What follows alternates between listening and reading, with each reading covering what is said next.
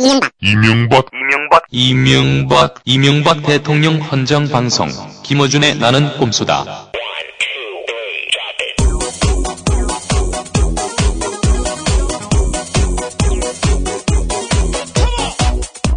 안녕하십니까, 단지 총수 김어준입니다. 네, 오로지 한 분만을 바라보는 어, 일편단심 민들레 방송. 네.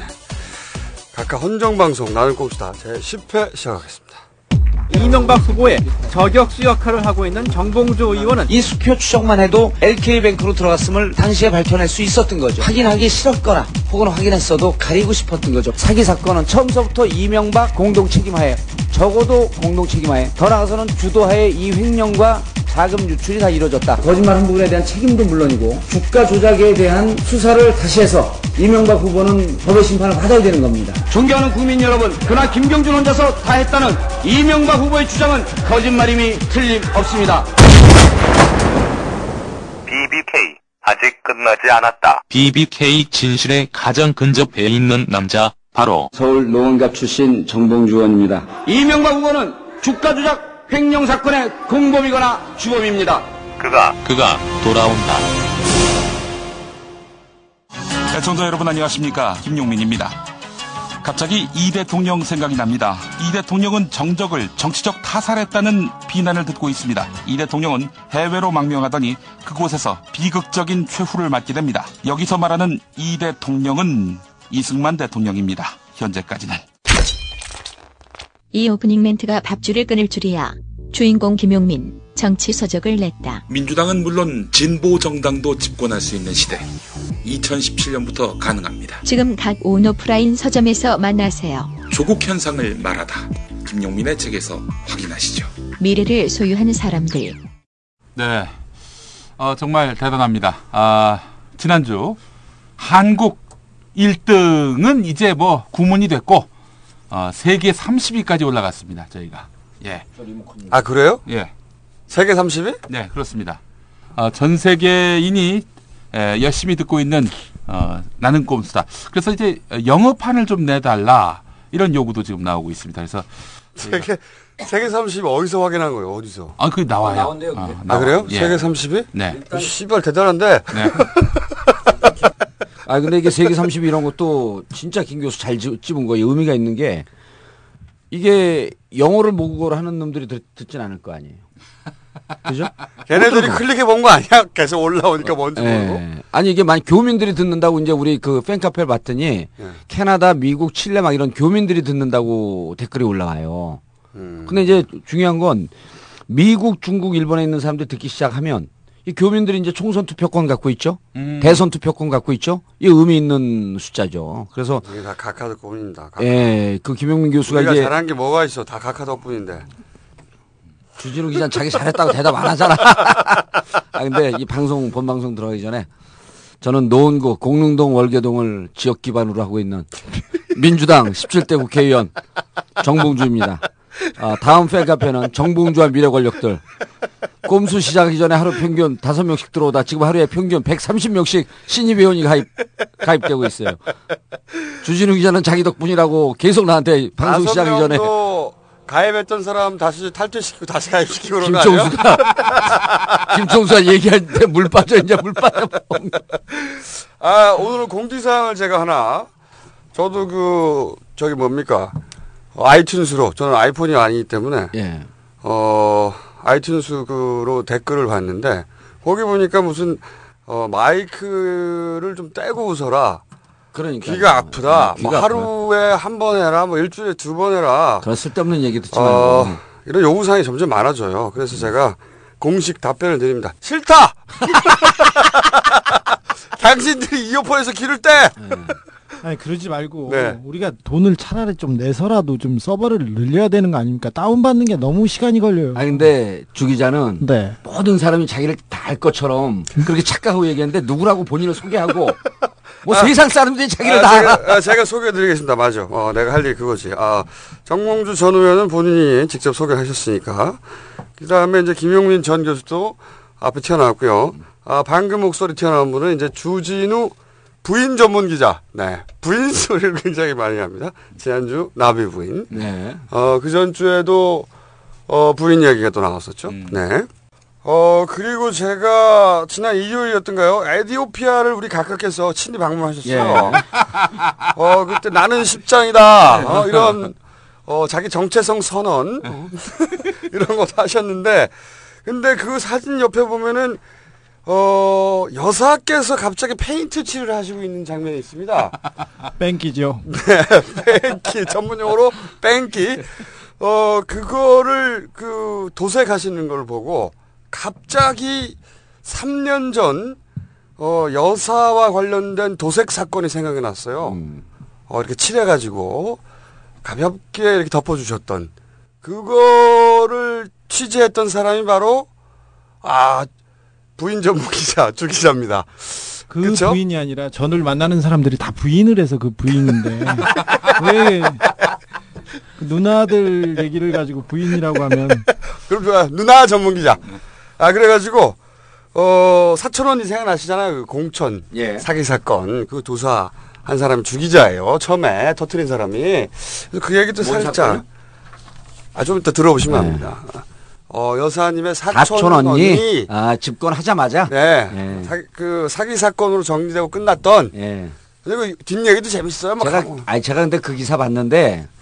그때는 주진우 기자 모를 때인데 그 기사를 보면서 참 이 기자 답답한 사람이다. 집권 초기에 친인척 비리를 터트려봐야 뭘 어떻게 할 거야 이걸. 이런 건 딱 두고 있다가 집권 후반 지금쯤 터트려야지 이게 이 폭발력이 있는데. 주 기자는 기억이 좀 짧아요. 그렇고 빨리빨리 아니, 처리하고 아니, 넘어가야지. 제가 노무현 대통령 처음 그 초반에 집권하셨을 때 노건평 형 기사를 써가지고요. 예. 그 좀 문제가 있어서 청문회 불려나가기도 했는데 저, 저랑 문재인 수석하고 이호철 비서관하고 안 나가서 벌금 삼백만 원씩 냈어요. 어, 국회 청문회 나왔었어요? 아니요. 안 나가서. 안 나가서. 아, 안 벌금 나갔어요. 이백만 원씩 됐어요. 안 나오면 이백만 원이구나. 청문회 나와서 저를 만났, 만났으면 그날, 죽, 그날 죽음이었는데.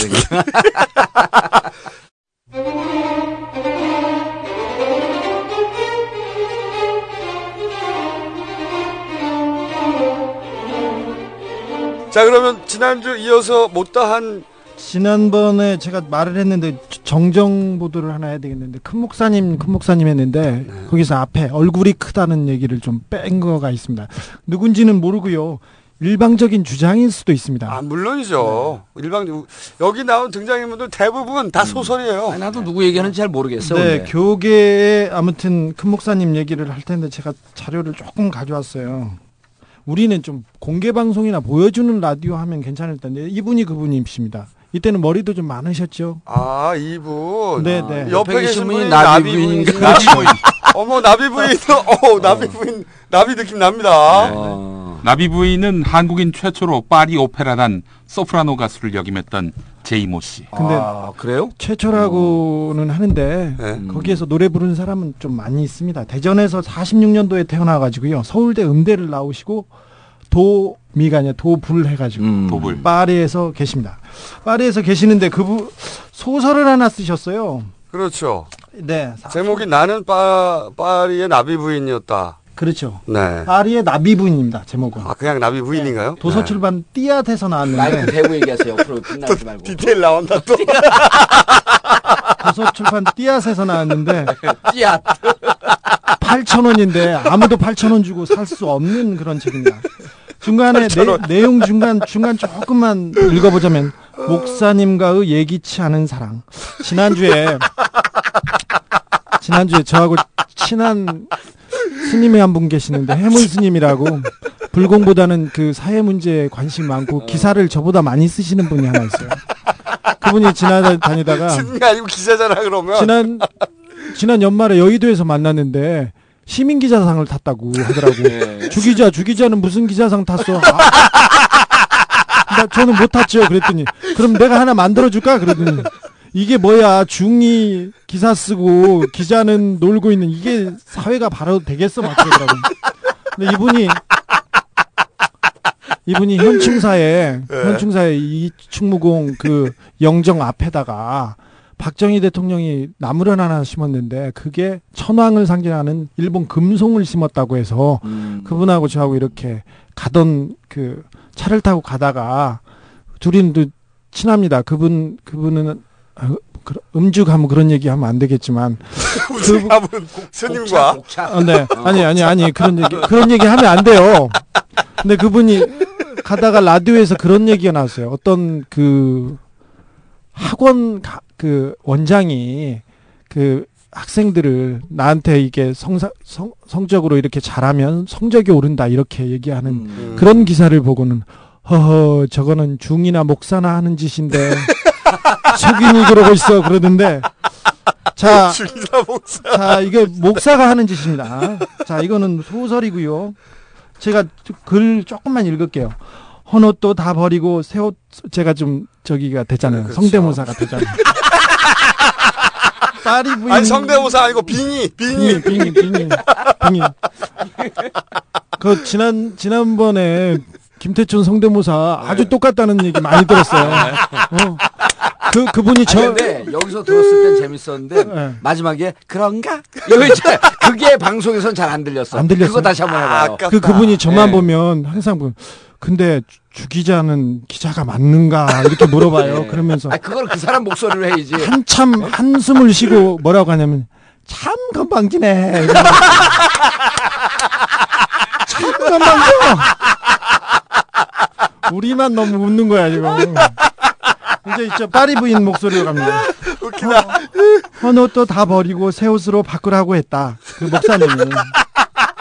건강검진도 받고 집도 깨끗이 새롭게 단장하라고 권했다. 침대도 모두 다 새것으로 시작하기를 원했다. 나는 그분의 말대로 우선 아파트를 다시 깨끗하게 단장하기로 했다. 지나갈게요. 내가 너를 떳떳하게 내놓고 사랑할 수 없는 입장에서 네가 불쌍한 마음에 많이 울었다. 눈물이 많이, 많으신 분입니다. 자유로우신 어, 분이야. 그렇죠. 영적, 여기는 조금 그러는데, 제가 기사 썼다가 백이십억 소송 당한 경우 있었지 않습니까? 오나. 그때 교회 신도 삼만 명이 저희 시사저널 다닐 때 회사 앞에 와가지고 사탄 기자 물러나라. 주기, 주기자를 죽이자. 주기자를 죽이자. 네. 그래가지고. 사탄 기자는 맞아, 내가 봐도. 자, 갑시다. 뭐. 악마 같은 기자야, 아주. 자, 저 뒤에 가면 우리는 다시 둘만의 시간을 가질 수 있었다. 목사님이 나를 위해 준비해온 반지를 끼워주면서 하나님께 기도를 했다. 기도는 잘하시는 분입니다. 나를 영의 아내로 삼고 얼마나 고마우시겠어. 나를 영의 아내로 삼고 영이 뭐죠? 그 영, 영 영의 그러니까 아내. 예, 그렇죠. 아니요, 아니요. 이분의 이분의 영은 음. 나의 영의 젊음의 영 아닐까요? 음. 아니 그거 아니고요. 음. 그 왜 그 오정현 목사라고 사랑의 교회 강남에 네. 아, 이제 목사의 디테일 목사님 아들 지금 저 서초동 법원 어, 서초동 법원 건너편에 지금 이천오백억 예.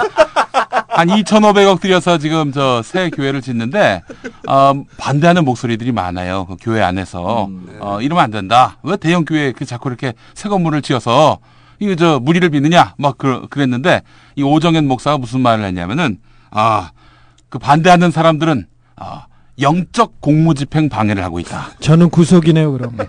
그러니까 이제 제가 봤을 땐 아, 영적, 영적 어, 아, 영의 부인, 예, 영적 그렇죠. 공무집행 어, 방해. 제가 봤을 땐 영적 영업 방해가 아닐까 이런 생각은 들어도 어, 중간에 영적... 하나만 더 읽겠습니다. 응.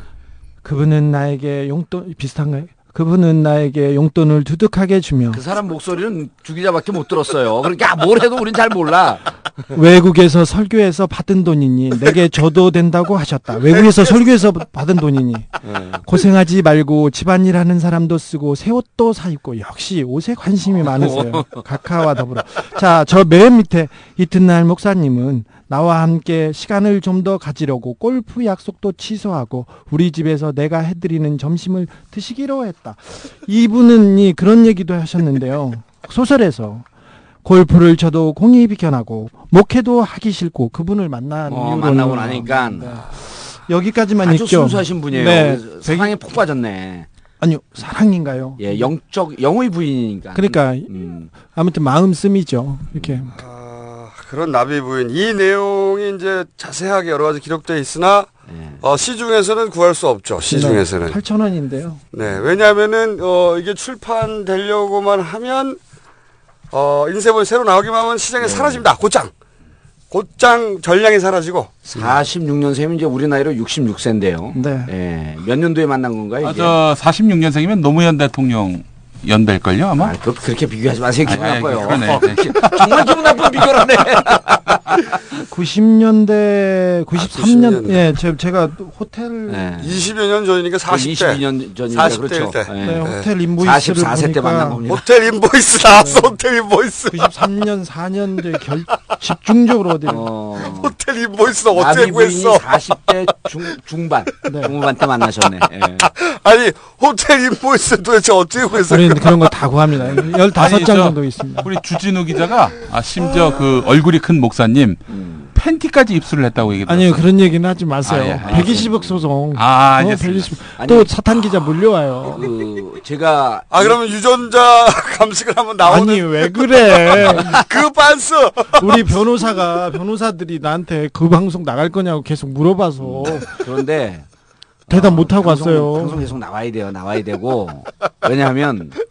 이게 우리가 다 아니, 죽어 우리 그러다가 다 죽어 아니 죽어도 죽어도 그 여기 세 명 이외에 나는 이제 또 정치권에서 이렇게 유력한 인사니까 난 못 치죠.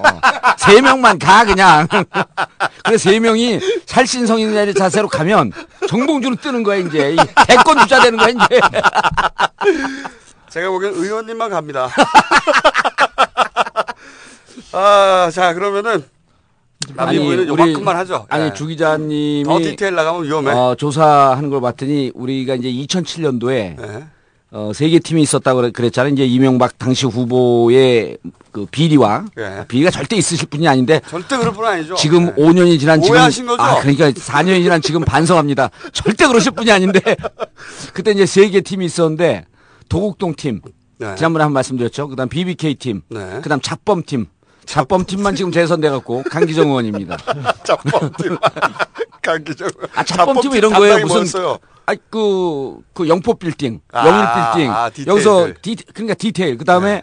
어 그때 그런 제보가 있었어요. 그그 그 영부인이 되신 누구죠? 김윤옥 여사님. 김윤옥 여사님. 어, 김윤옥. 난 영부인하면 권양숙 여사밖에 기억이 안 나고. 여 김윤옥 여사님. 네. 김윤옥 여사가. 어, 당시 이제 공항에서 근무하는 사람이라고 하면서 두 가지 제보가 들어왔었는데, 어, 그, 그 유명한 스토리? 예, 초, 하나는, 어, 딸이 음대를 다니는데, 딸이 음대를 다니는데, 어, 바이올린 새걸 사갖고 들어오면서 이것을 중고라고 가격을 낮춰갖고 음. 해갖고 공항에서 걸렸다라고 공항 하는 제보. 세관에 있는 분의 제보. 예, 제보. 어. 세관이라고 얘기도 안 합니다. 아, 공항에서 근무했다. 그 다음 두 번째는, 어, 김윤옥 여사가 다이아 반지, 다이아를 갖고 들어오다가 걸렸다. 네. 라고 하는 제보입니다. 그래서 제가 전화로 절대 그러실 분들이 아니다. 그렇죠. 그 오해죠. 오해죠. 인공다이아, 그러면 그 인공 아, 결국, 결국 입증 안 돼, 안 된 거 아닙니까? 그렇죠. 그래서 어떻게 가져왔냐? 그러니까 손가락에 끼고 들어오면 걸릴 것 같아서 새끼 발가락에 끼고 들어왔다. 그래, 그러다 걸렸다. 제가 그 사람 아주 혼을 내줬어요. 절대 그럴 뿐이 아닌데 그게 무슨 막말이냐고. 이, 이 나쁜 새끼. 나쁜 놈. 네. 아니. 그리고 전화번호가 찍히지도 않아요. 의원님. 네. 발찌를 몰라봐서 그래. 아, 그렇구나. 하이 패션 있어요. 그렇죠. 그렇죠. 그리고 왼손이 하는 일을 오른손이 모르게 하시는 분들 아니야. 근데 오른 발가락을 어떻게 알겠어요. 그렇죠. 이것도 남한테 티 안 내게 발가락에 그렇지. 끼고 다니는 거야. 비빌지에서 말이죠. 네. 발찌 유명합니다. 네. 아. 그런데 어... 아 그런 제보가 있었는데 그때 이제 우리가 무슨 얘기를 했었냐면 제가 한번 나갔다 오면 이제 저는 보좌관들 네 명과 당직자 한 명을 데리고 네. 저희는 팀으로 움직였어요. 보통 이제 국회의원들이 다들 자기가 잘 나갔고 팀을 못 짜요. 근데 이제 저는 이게 아량이 있고 이해심이 있고 그러다 보니까 그냥 다른 데서 온 사람들 다 받아들입니다. 아 그래서 팀을 짰는데 그때 그래서 당에서 저한테 불면 붙여준 별명이 우리가 집권하면 국정원장 영순이다. 내 요즘 생각이 내 국정원장 가면 주진우 내가 꼭 데리고 간다. 그러니까 잘려도 괜찮으니까 방송 계속 나와. 아, 의원님 일단 국회의원 당선이나 주세요. 떨어진 양반이 국정원 얘기를 하고 자기 마음대로 될 것도 아니고. 아, 자 그러면은 아, 뭐 나비부인 좋았습니다. 도입부. 근데, 근데 무슨 일 얘기하시려고 지금 이렇게 하신 거예요? 자기 자랑해요. 길게 얘기하는 건 다. 아니 계속 방송 안 나오면 본인이 국정원장 되면 자기를 데려가겠다는 거죠. 아, 참. 아, 참 아니 시사인에서 월급도 잘 못 받을 텐데 뭐. 아니, 뭐 월급도 잘 받고요. 그리고 아까 제가 그 나비부인 얘기는 잔고는 여긴 걸로 알아요. 내가 맨날. 그래? 아니. 그래도 우리 돈 안 내. 우리 마이너스야 마이너스. 어디 없어. 그러니까 소송해도 돈이 없어요. 차라리 형사로 걸어요. 아니 외부 이 행색을 봐. 어떻게 백이십억이 나온 사람의 백이십억. 아니 저, 저의 몸값에 대해서 그런 식으로 얘기하시면 안 되는데 제가 구십 년 후반부터 한 이천 년부터는 기자 중에 비비케이 가시죠. 기재, 기자 중엔 최고 몸값이라니까요. 소송가액 소송가액. 그리고 법조인, 그때 법조인. 그때부터는 그 근데 그때 그 나비 부인의 나자도 안 꺼냈었어요. 워낙 많아가지고 음. 그래가지고 갔습니다. 음. 네, 지나가시죠. 아, 그 얘기를 좀 살짝 하고 넘어갈 필요가 있는데. 무슨 얘기만 하면서 어... 그렇죠, 이렇게. 다들. 그러니까. 아니, 아니, 뭐... 검찰로부터. 네. 그 비비케이 허위사실 허위보도 했다고 해서 그. 육억 소송 받았죠. 명예훼손해갖고 육억 소송. 네. 시사인. 시사인하고 아... 주진우죠. 아, 그 주진우 기자 개인한테는 얼마를 걸었어요? 아니, 고, 각각 같이. 고, 같이 했습니다. 같이 해갖고 육억. 네. 그러니까 시사인이 더 크니까 시사인이 한 사억쯤. 주진우 기자가 한 이억쯤 이렇게 어차피 되지 우리 회사도 돈이 없어요. 네. 아니 제가 그, 그 말씀 왜 드리냐면 네. 저는 민사로 삼억 구천 받았어요. 네. 아니, 주진우 기자 한 이억 받은 거 아니야. 저 십구억 소송 십억 소송 계속 얘기하면 네. 아, 지금 농가를 저한테는 안 되시는 그만하고 자기 소송 더 네. 많이 걸렸다고 아 그래서 이심에서 어쨌든 우리가 다 무혐의로 끝났습니다. 민사는. 아직 저는 많이 남아있어요. 아 참 오세훈 얘기. 망국적 유령인 복지 포퓰리즘을 넘어서지 않고서는 대한민국 민주주의가 앞으로 나아갈 수 없습니다. 어떤 형태가 됐든 제가 발제를 했던 사안이니만큼 그에 상응하는 책임은 져야 되지 않겠느냐. 현재로서는 그렇게 마음을 먹고 있습니다. 아빠 언제 어른이 되나요? 나는 정말 꿈이 커요. 어른이 돼야지. 그래 아가 아주 큰 꿈을 가져라. 안 된다는 생각은 하지 말아요. 아무 대고 말고 넌 지금 막 시작한 거니까. 빨리 어른이 돼야지. 아 오세훈 한 삼십 초 해야 돼. 삼십 초. 네. 왜냐면은 우리가 지난 칠 회인가 얘기했지 않습니까? 예. 이건 주민투표를 이기려고 하는 게 아니고 지려고 하는 거다. 예. 져서 이제 대선 나가고 싶은데 그냥 음. 관, 관두면 욕먹으니까. 예. 어, 그러니까 장렬하게 포퓰리즘에 저항하다 장렬하게 전사하는 모습으로 음. 사라진 다음에 장사한 지 사흘 만에 음. 무한하시고 각하 우편에 앉아 계시다가 대선으로 무한하시려고 아, 그런 작전인데. 근데 김총수 얘기할 때마다 물 빠지네, 오늘은. 근데 도대체 네. 언제 할래나. 네. 이, 그, 순교, 자해 순교 프로젝트잖아, 이게. 일단 자해 먼저 한 다음에 아마 이제 이번에 팔십만 표 모아준 보수단체가 뭐 성명 같은 거 내겠죠. 어, 어, 보수의 가치를 지킨 우세훈은 출마하라. 뭐 이런 거 하겠죠. 근데 언제 할래나 했는데 이게 조용하면 안 되거든요. 막 자기가 이렇게 열심히 순교하는 모습 과정을 봐야 되는데 사람들이 관심이 없잖아요. 근데 며칠 전에 한겨레하고 인터뷰를 했어요. 예. 기사를 보고 아 드디어 작, 어, 시작했구나 프로젝트를. 그 기사가 뭐냐면 어, 투표율이 미달되거나 어, 지면 어떻게 할 거냐. 음. 그러니까 이렇게 얘기를 했어요. 제가 적어왔는데 어, 오세훈이 정치 현장에서 사라진 데는 어떠리. 이 얘기가 바로 이제 내 충정의 결과이므로 책임질 일이 있으면 책임지겠다. 그 구체적 책임에 대해서는 고민하고 있다. 고민하고 있다. 아, 이게 정치 현장에서 사라진들 어떠리. 이게 이제, 어, 요 건으로 관두겠다는 얘기죠. 예. 네. 그, 대선 출마 프로젝트가 이제 자해 순교, 어, 무상급식 십자가에 스스로 못 박힌 다음에, 어, 대선 출마 프로젝트 가동했습니다. 네. 가동해서. 예. 어, 제가 보기엔 이 수법이 완전 각하 미님이야. 그 꼼수의 수준. 제가 보기에는 네?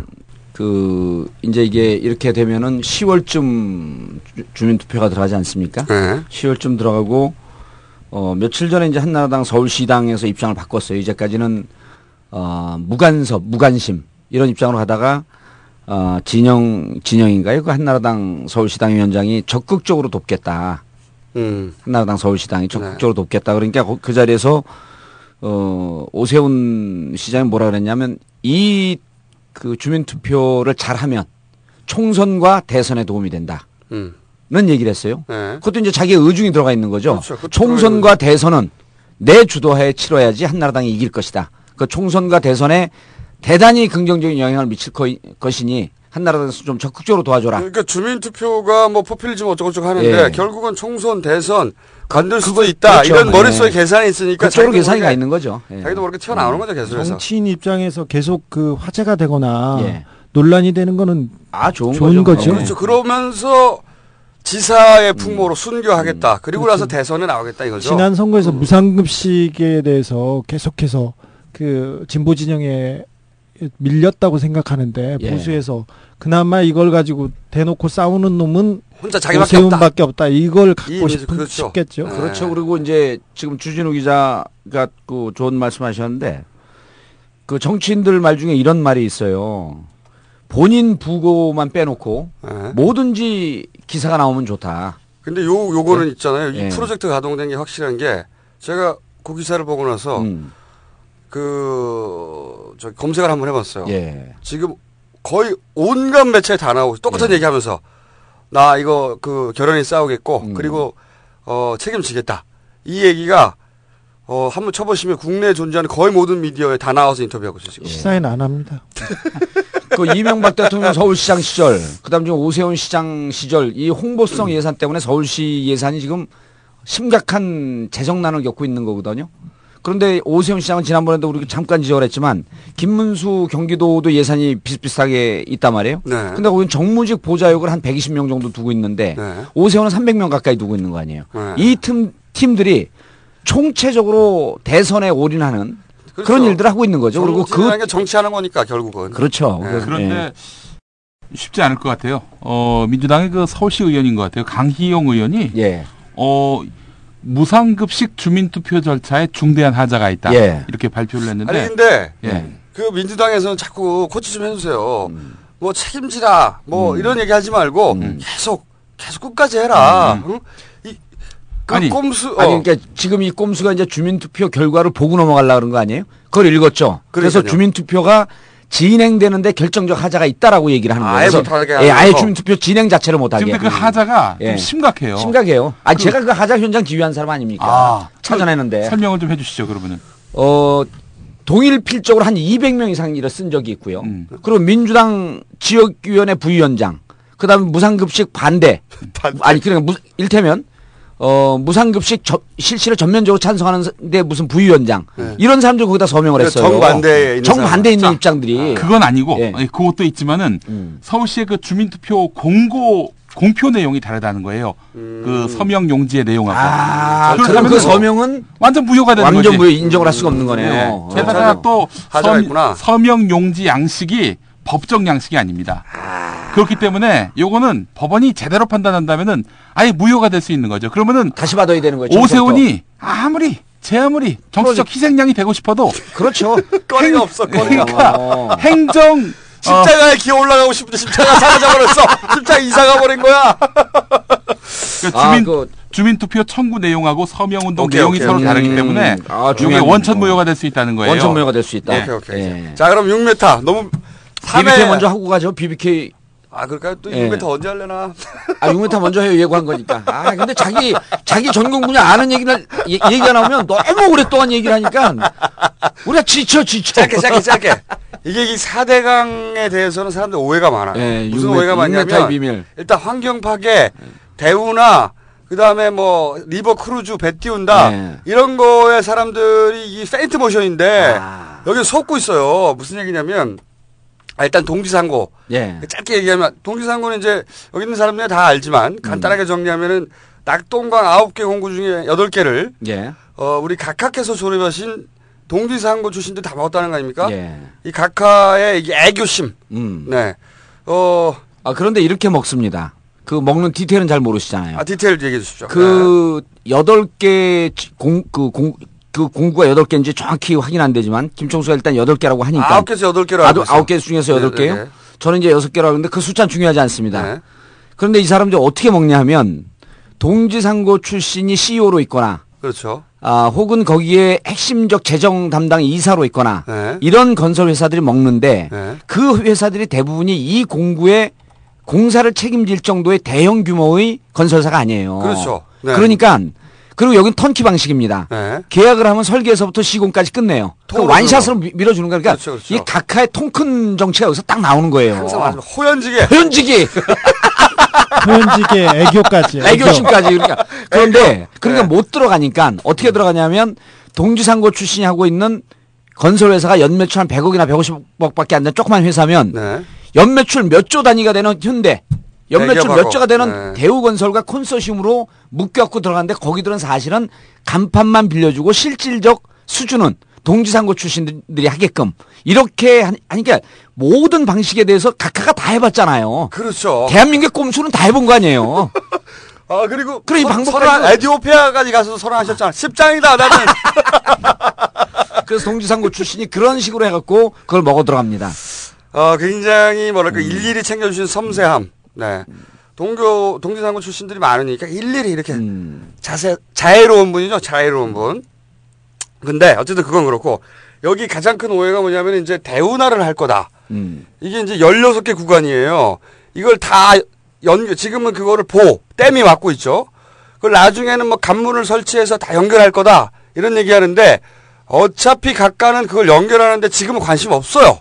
왜냐면 각하 임기 중에는 연결을 못 해. 그러면 그 다음에 박근혜 대표가 되건 전 대표가 되건 아니면은 뭐 문재인 되건 누가 되든 그거 안 할 거거든요. 관심 없어요. 그러니까 사람들이 이게 대운하냐, 대운하기 때문에 육 미터다 하는데 그 포인트가 아닙니다. 그 포인트가 아니야. 그리고 리버 크루즈 띄우는데 육 미터 팔 필요 없어요. 음. 그 배는 이, 삼 미터만 갑니다. 그 용역 보고서를 보면 문광부에서 왜 용역 보고서 내가지고 리버 크루즈 얘기 나온 거잖아요. 이, 삼 미터 깊이면 가요. 그러니까 그 이 사안을 그렇게 접근하면 우리 각하를 모독하는 거예요. 각하는 사안을 그런 식으로 접근하지 않으셔. 심플하게 안 해. 여기서 육 미터와 관련된 그러면 돈. 음. 돈이 어떻게 어 만들어질 것인가. 이걸 봐야 됩니다. 육 미터를 팔면 무슨 돈이 나오냐. 어 육 미터를 판다고 해놓고 오 미터만 팠다고 쳐서 쳐요. 예를 들어서. 그런데 오 미터만 팠어요? 오 미터만 팠는데 육 미터를 팠는지 오 미터를 팠는지 아무도 강, 모르죠. 강바닥 실사를 어떻게 예. 해? 그, 강바닥을 일 미터 정도 더 팔면 한 이 조 정도 더 드는 걸로 알고 있습니다. 어. 그러니까 이, 일 미터 덜 파면 이 조가 덜 든대. 게다가 예. 게다가 이게 항상 모래라는 강물을 흘러 토사가 흘러나와요. 그렇죠. 일단 땅을 막 파놨기 때문에 예. 이 흐르게 돼 있습니다. 밑에 시멘트를 다 박지 않는 한. 음. 게다가 이게 낙차가 생겨요. 지류는 일 미터밖에 안 되는데 지금 본류 육 미터가 됐잖아요. 갑자기 강물이 폭포가 된 거예요. 그렇죠. 그러면은 어, 물 물살이 굉장히 빨라집니다. 거기에 전문용어로 역행 침식이 일어나요. 그러면 그 토사가 어디로 가? 그러니까 존나게 토사가 이 흘러가서 진짜 육 미터를 파도 그게 뭐 오 미터가 되고 삼 미터가 된다 이거죠. 이거는 검증이 불가능해요. 전 방바닥을 전부 다 어, 수중 탐사를 해가지고 뒤지지 않나. 근데 어떻게 그걸 합니까? 못한다 이거지, 절대로. 그럼 말한 대로 일 미터 덜 파는데 이 조. 라고 치, 치자고요. 전 구간을 따져보세요. 이게, 일, 그리고 이거를 알 수 있는 것이, 이거를 눈치 챈 사람이 있었어요. 김진애 의원이라고. 예. 김진애 의원이 이제 현장에 가가지고, 준설량 있잖아요, 준설량. 땅 파낸 모래. 음. 모래, 원래는 이제 모래 팔아가지고 그 모래로 자금을 마련한다고 그랬거든요. 그러니까 준설을 많이 하면 좋은 거야. 근데 준설량을 기록하게 됐어요. 준설량을 보면 얼마를 파는지 알잖아요. 준설량을 안 보여줘. 사람들이. 안 보여줄 이유가 없는 거거든요. 땅을 얼마나 팠는지를 보여주지 않아요. 땅이 아플까봐.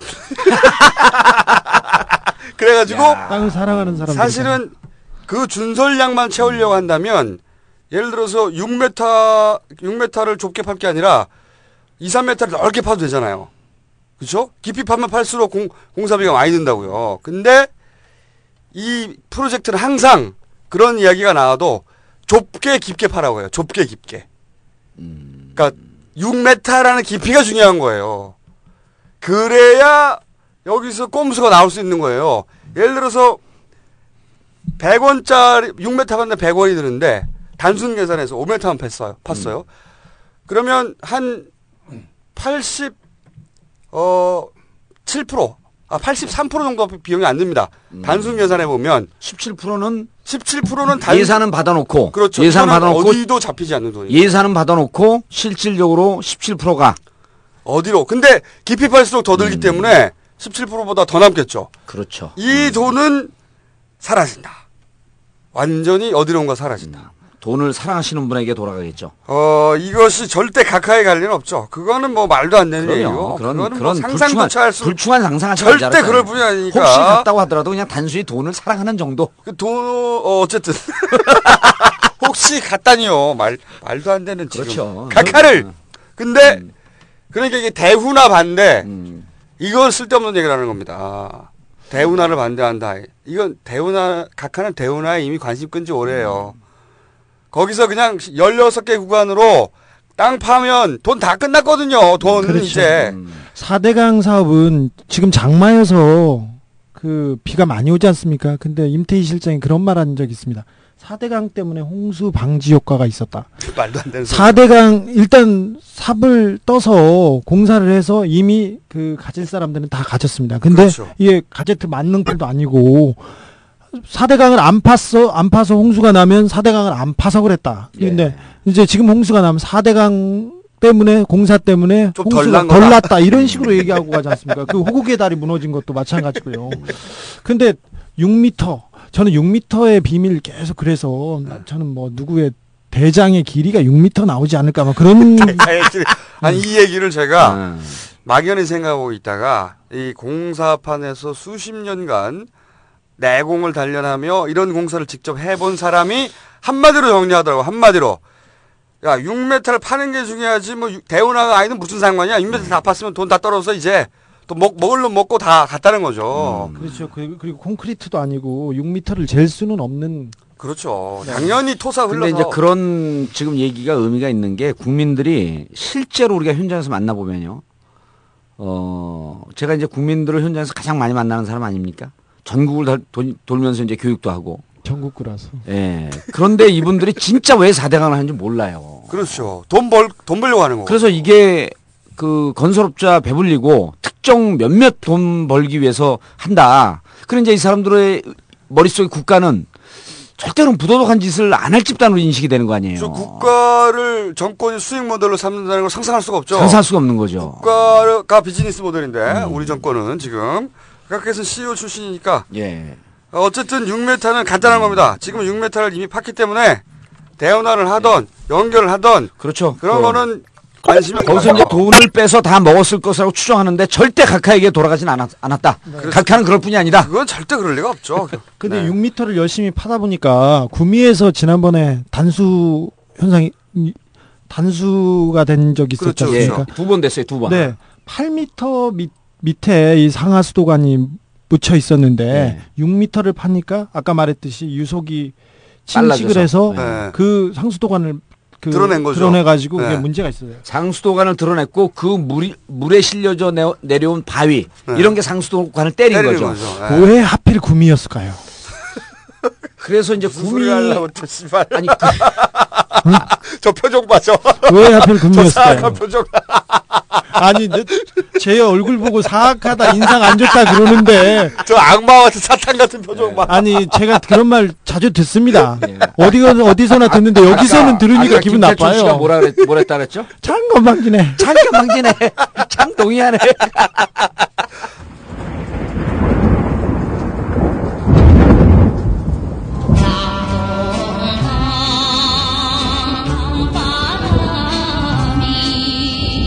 댐에 물이 차면 비가 올 때를 대비해서 방류를 하는 게 당연하지만 물이 올라오니까 한번 옮겼다가 또 한번 옮겼다가 그래 세 번째 옮기는 거예요.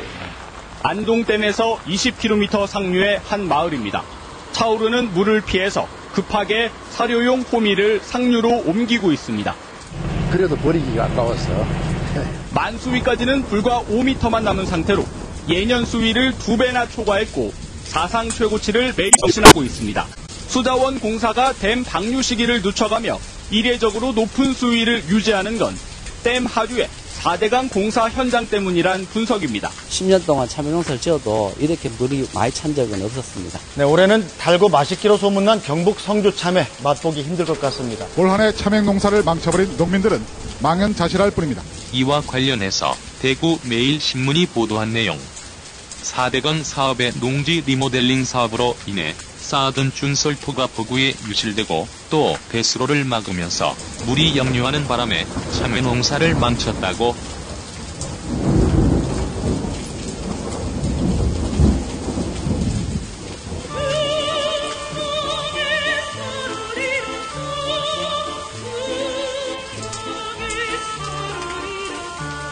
황토물에 파묻혀 상추잎이 잘 보이지도 않습니다. 수박밭도 장맛비에 침수 피해를 비켜가진 못했습니다. 일주일 뒤면 출하할 예정이던 메론도 이게 하나도 못 써요. 다 버려야 돼요. 충남 논산에서는 침수된 농경지가 나흘째 물바닥 그대로 방치되고 있습니다. 농민들은 집중호우로 불어난 빗물이 근처 금강 사대강 공사 구역의 수문과 임시 물막이보에 막혀 제때 빠지지 못해 화를 키웠다고 주장합니다. 수문도 만들어놨어요. 지금 거기 사대강에서. 근데 수문도 다 다듬은 상태예요. 다듬으니까 물도 안 빠지죠. 농민들은 올 농사를 송두리째 날리게 됐습니다. 홍수와 갈수에 상관없이 사시사철 일정한 양의 물이 흐르게 될 것입니다.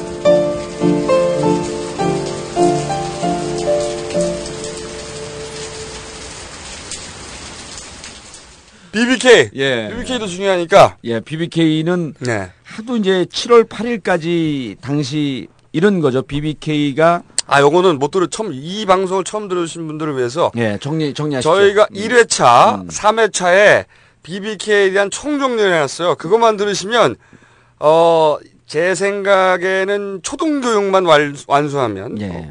어, 수료하면 완전히 이해할 수 있습니다. 누구나. 자, 그거를 여기서 끊고 다시 들으시고 아시는 분들은 계속 들으시면 되고. 자.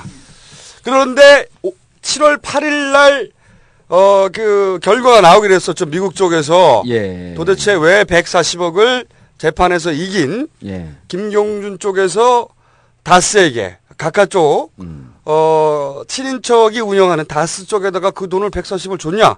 예. 재판은 이겼는데 그래서 미국 판사가 조사해 봐라. 그 결과가 칠월 팔일 나올 것이다.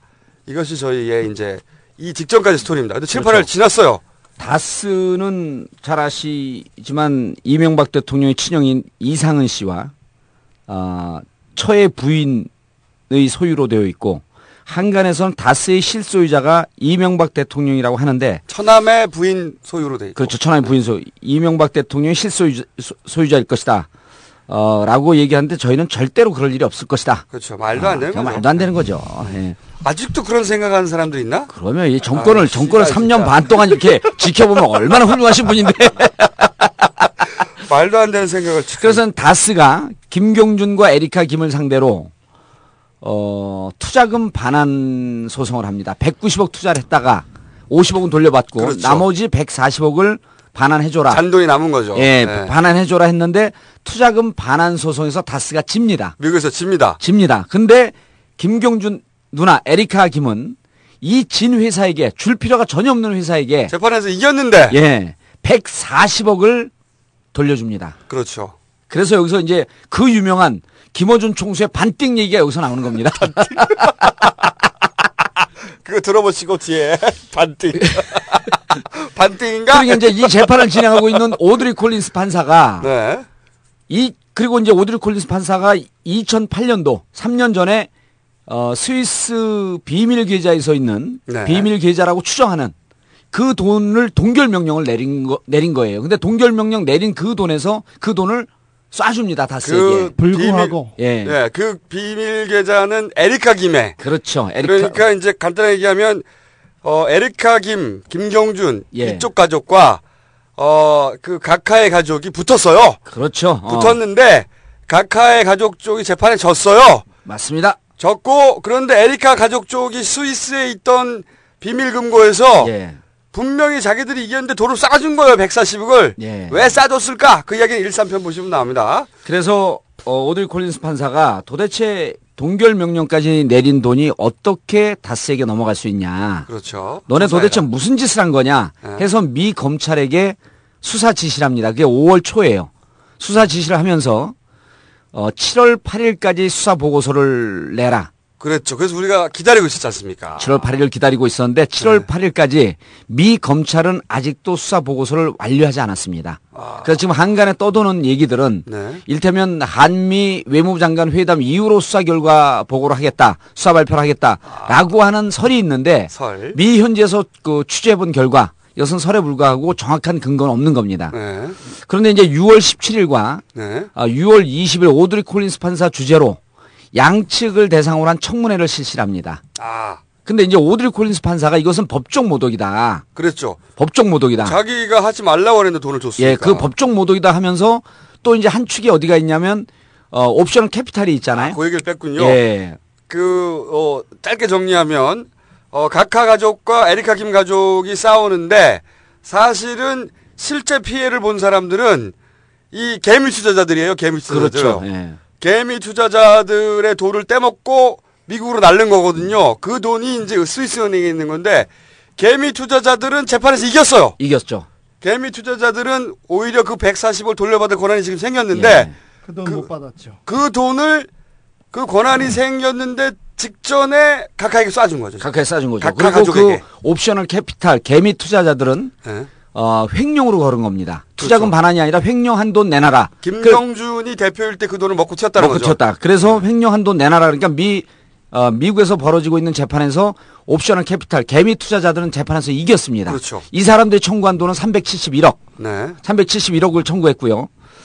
그런데 그때 당시에 오드리 콜린스 판사가 조금 여기서 석연치 않은 행동을 보이는데 옵셔널 캐피탈한테 네. 모션을 취하라. 그러니까 명령 신청을 하라 이렇게 얘기를 해요. 네. 당신들이 이 부분에 대해서 이의 제기를 하고 모션을 취하게 되면 받아들이겠다. 음. 그러면서 그때 이제 모션입니까? 액션입니까?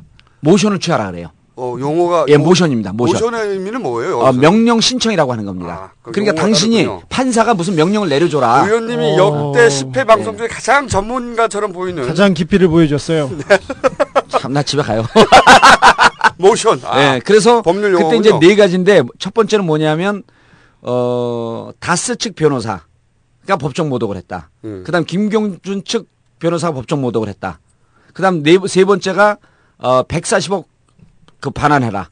다, 다시 돌려내라. 그 다음 네 번째가 스위스 계좌 그 입출금 내역을 공개하라. 네. 이 네 개였었는데 오드리 콜린스 판사가 막 그 방방 뛰면서 화를 내놓고 자기가 이 네 가지를 신청을 하게 되면 받아주겠다고 해놓고 유월 십칠일, 유월 이십일 날 석연치 않은 판결을 해요. 음. 이천팔년도에 자기가 내린 스위스 계좌 동결 명령이 불충분했다. 어... 불충분했기 때문에 자기 잘못으로 돌리네. 거꾸로? 예, 불충분했기 때문에 이것을 법적 모독으로 볼 수 없다. 자기가 이렇게 화내놓고 처음에. 예, 화내놓고 그래서 네 가지를 그 모션을 취하라고 해놓고 다스 측 변호사, 그 다음에 김경준 측 변호사는 변호사 자격을 박탈할 것 같이로, 같이도 얘기를 했어요. 처음에는. 처음에는. 네. 근데 이 두 사람 법적 모독으로 인정하지 않고, 어... 아, 충분히. 여기서 그... 법정은 자기인데. 자기죠. 그러니까. 자기를 못 오겠다고 방방 뛰다가 시간이 지난 다음에는 내가 잘못했네. 예, 자기가 불충분하게 명령을 내렸기 때문에, 어, 이 인출된 것에 대해서는, 어, 법정 모독으로 볼 수 없다. 어... 그러니까 좀 애매한 그 배심. 굉장히 객관적인 사람이거나, 예. 뭔가 이제 기술이 들어갔거나, 둘 중에 하나겠네요. 그래서, 그리고 이제 그, 다스 백사십억 반환까지도 어, 기각한 거, 그래서 그 부분에 대해서도 뭐, 그, 자기가 그 불충분한 명령을 내렸기 때문에 법적 모독으로 볼 수 없다. 그러나 네 번째 항이 있습니다. 네, 네 번째 항은 뭐냐면 스위스 계좌 입출금 내역을 공개하라거든요. 네. 이번에는 그 부분에 대해서는 또 강도 높게 얘기를 합니다. 스위스 계좌 입출금 내역을 공개하라. 네. 그러니까 이제 미국에 있는 현지 그 기자들은, 어, 양측으로 확 나뉘는데, 오드리 콜린스 판사가 무슨 그, 저기 기술이 들어간 것 같다. 그러니까 제 말이 그렇죠. 예, 라고 보는 네. 측이 하나 있고, 네. 어, 어차피 미국에서 불충분한 조치를 취한 것은 다 인정을 합니다. 그러니까 백, 그 스위스 계좌를 동결을 시켜놓으면서 무슨 질권 성정이란, 설정이라든지 그 이후에 아주 디테일한 이런 그. 절대 못 보게 하지 않고. 절대 못 보게, 못 보게 하는 법적 조치를 취하지 않고 음. 명령만 내려놓은 거죠. 아, 그렇구나. 예. 그러니까 이제 자신들이 좀 허점이 있었다라고 하는 걸 인정을 하면서 네 번째 스위스 계좌 입출금 내역의 공개. 네. 이렇게 되면 스위스 계좌에 얼마가 있는지가 나오는 겁니다. 그런데 예. 입출금 자체는 중요한 게 아니잖아요. 아니 아니요. 근데 여기서 이제 꼭 그 우리가 예전부터 예상했던 네. 어, 잘하면은 이 밝혀질 수 있는 게 실제 소유주가 밝혀질 수 있다. 아, 실제 소유주는 이제 김경준 에리카인데 네. 그 계좌에 스위스 계좌에 있는 돈을 얼마로 미국에서 추정하고 있었냐면 이천육백만 달러로 추정하고 있었습니다. 네. 근데 이번에 백사십억 싸준 건 천삼백만 달러예요. 네. 스위스 계좌에 있는 돈을 정확하게 둘이 반띵한 거 아니냐. 진짜 진짜 외쳤던 반띵이 진짜 반띵이야. 이거 반띵 아니야 반띵 그랬는데. 그랬죠. 아 진짜 정확히 반이네요. 예, 그러니까 이천육백만 달러로 다 추정하고 있고 에리카 김 집이 이제 오백만 달러. 에. 그래서 스위스 계좌를 공개를 하면 둘 간에 도대체 무슨 협상이 있었는지 이천육백만 달러 중에서 천삼백만 달러만 싸주고 천삼백만 달러는 에리카 김 그대로 갖고 있고 이런 상황이 공개될 수가 있다라고 보는 거죠. 근데 제가 이제 자 그런데 이게 네. 백 퍼센트 공개됐을 때 얘기고 문제는 뭐냐면 오드리 콜린스 판사에게 어, 국가적 그러니까 스위스에서 그렇게 불충분했다고 할지라도 미국에서 지금 조사하고 있는 기자들이 추적하고 있는 건 뭐냐면 스위스 계좌를 인출할 때는 김경준은 또 국내 교도소에 있단 말이에요. 네. 우리나라 정부나 우리나라 외교부의 영향이 없이 돈이 인출이 도저히 불가능하다.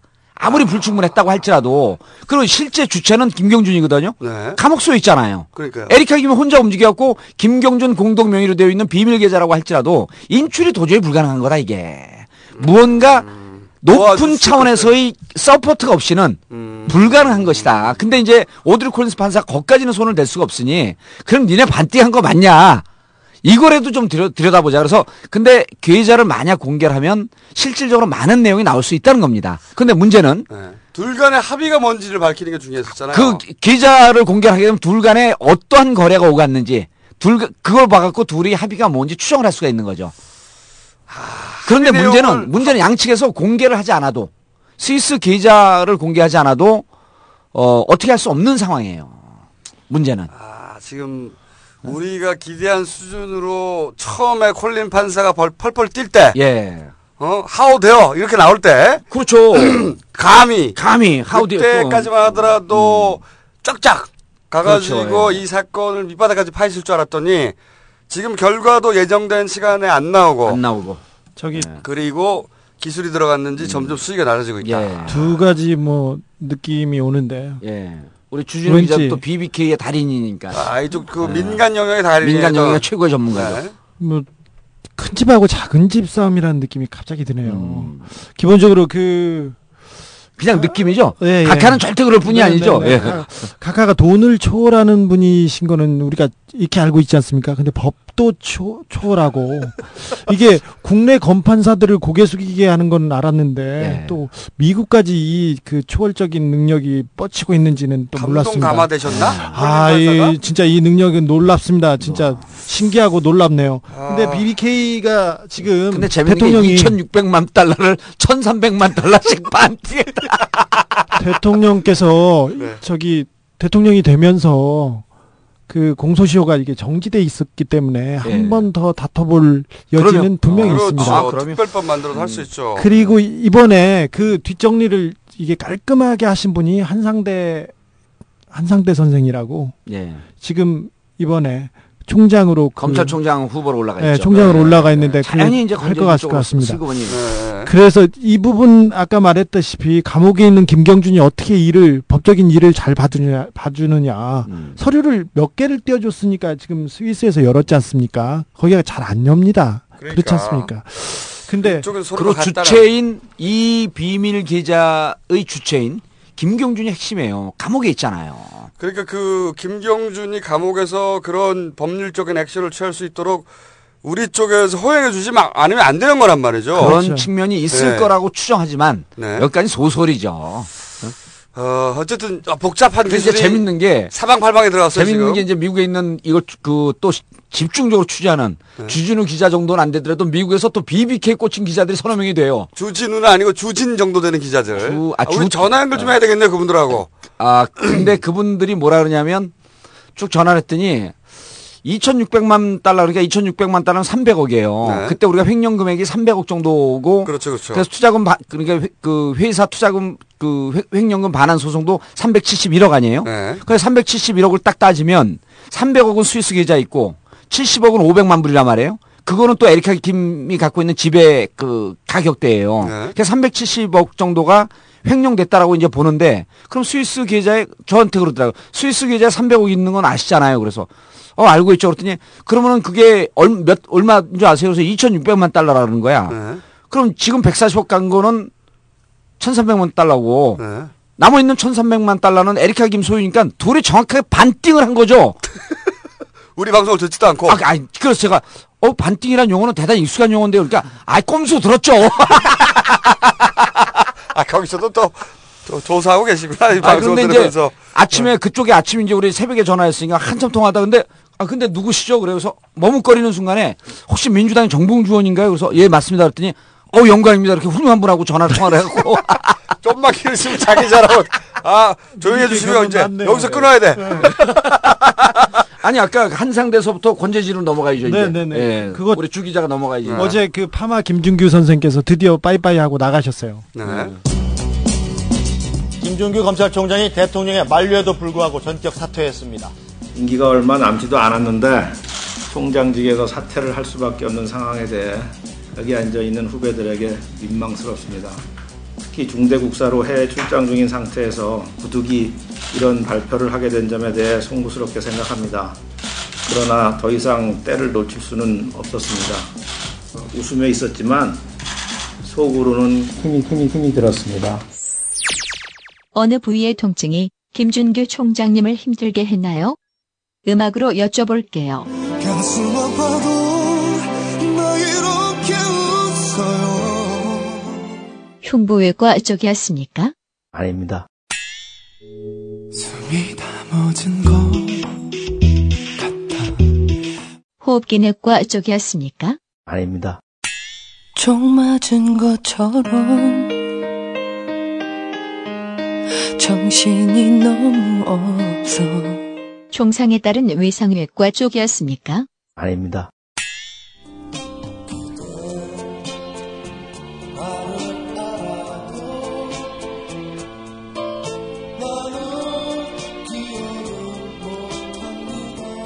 정신건강의학과 쪽이었습니까?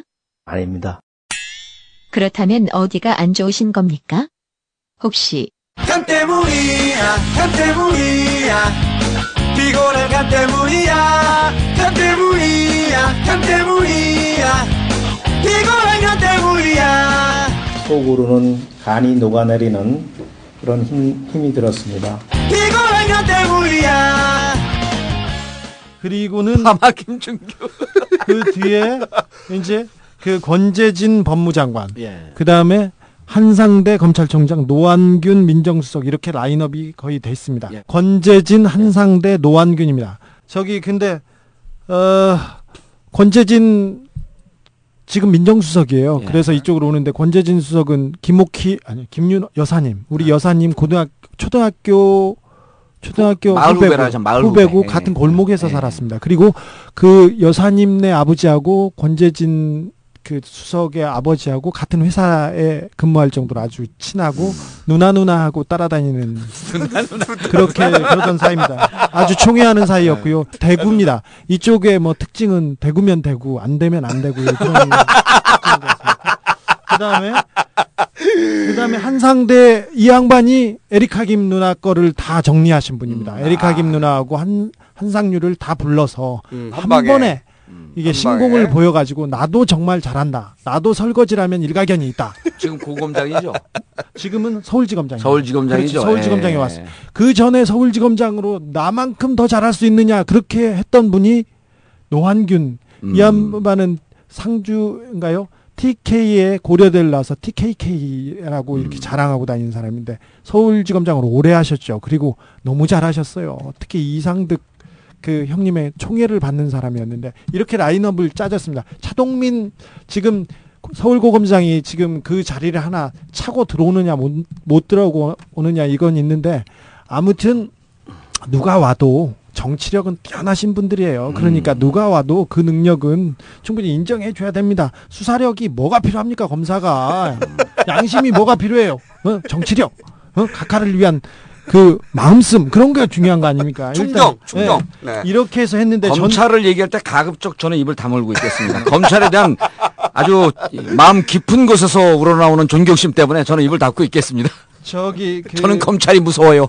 그 누가 와도 세 명을 이렇게 하고 싶어 하는데 사실 김준규 총장은 그렇게 힘을 쓰지 못했습니다. 근데 권재진 민정수석하고 이기남 법무부 장관이 샌드위치로 이렇게 컨트롤에 갔는데 이번에는 막판이기 때문에 검찰총장을 그 한상대 그 고려대 나온 고려대. 한상대를 네. 박는 거에 대해서 아주 그 끝까지 밀려나지 않을 거예요. 권재진 한상대 카드를 포기하지 않는 것이 음. 전권 말기에 자기가 어떻게 갈 수 있느냐. 자기를 보호하는 마지막 수단이거든요. 그렇죠. 지금. 그래서 절대 포기하지 않고 갈 겁니다. 지금 여기서 밀려나고 권재진 카드를 버리면 다음번에 대법원장 그리고 경찰청장 계속해서 인사가 청문회가 지금 음. 그 예상돼 있는데 예정돼 있는데 여기서 밀려나면 어 대통령도 바로 레임덕이라고 생각하기 때문에 바로 그 한나라당 의원들 데려다가 화기애애한 그런 설득하고, 얘기를 하고 거죠, 설득하고 이렇게 넘어갔는데 아마 큰 라인업은 바뀌지 않을 겁니다. 예. 근데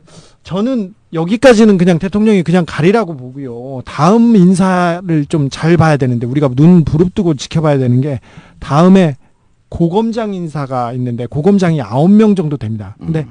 만약에 정권 말기에 문제가 있었을 경우 총장이 바뀌면 아홉 명 중에서 한 명을 세워야 됩니다.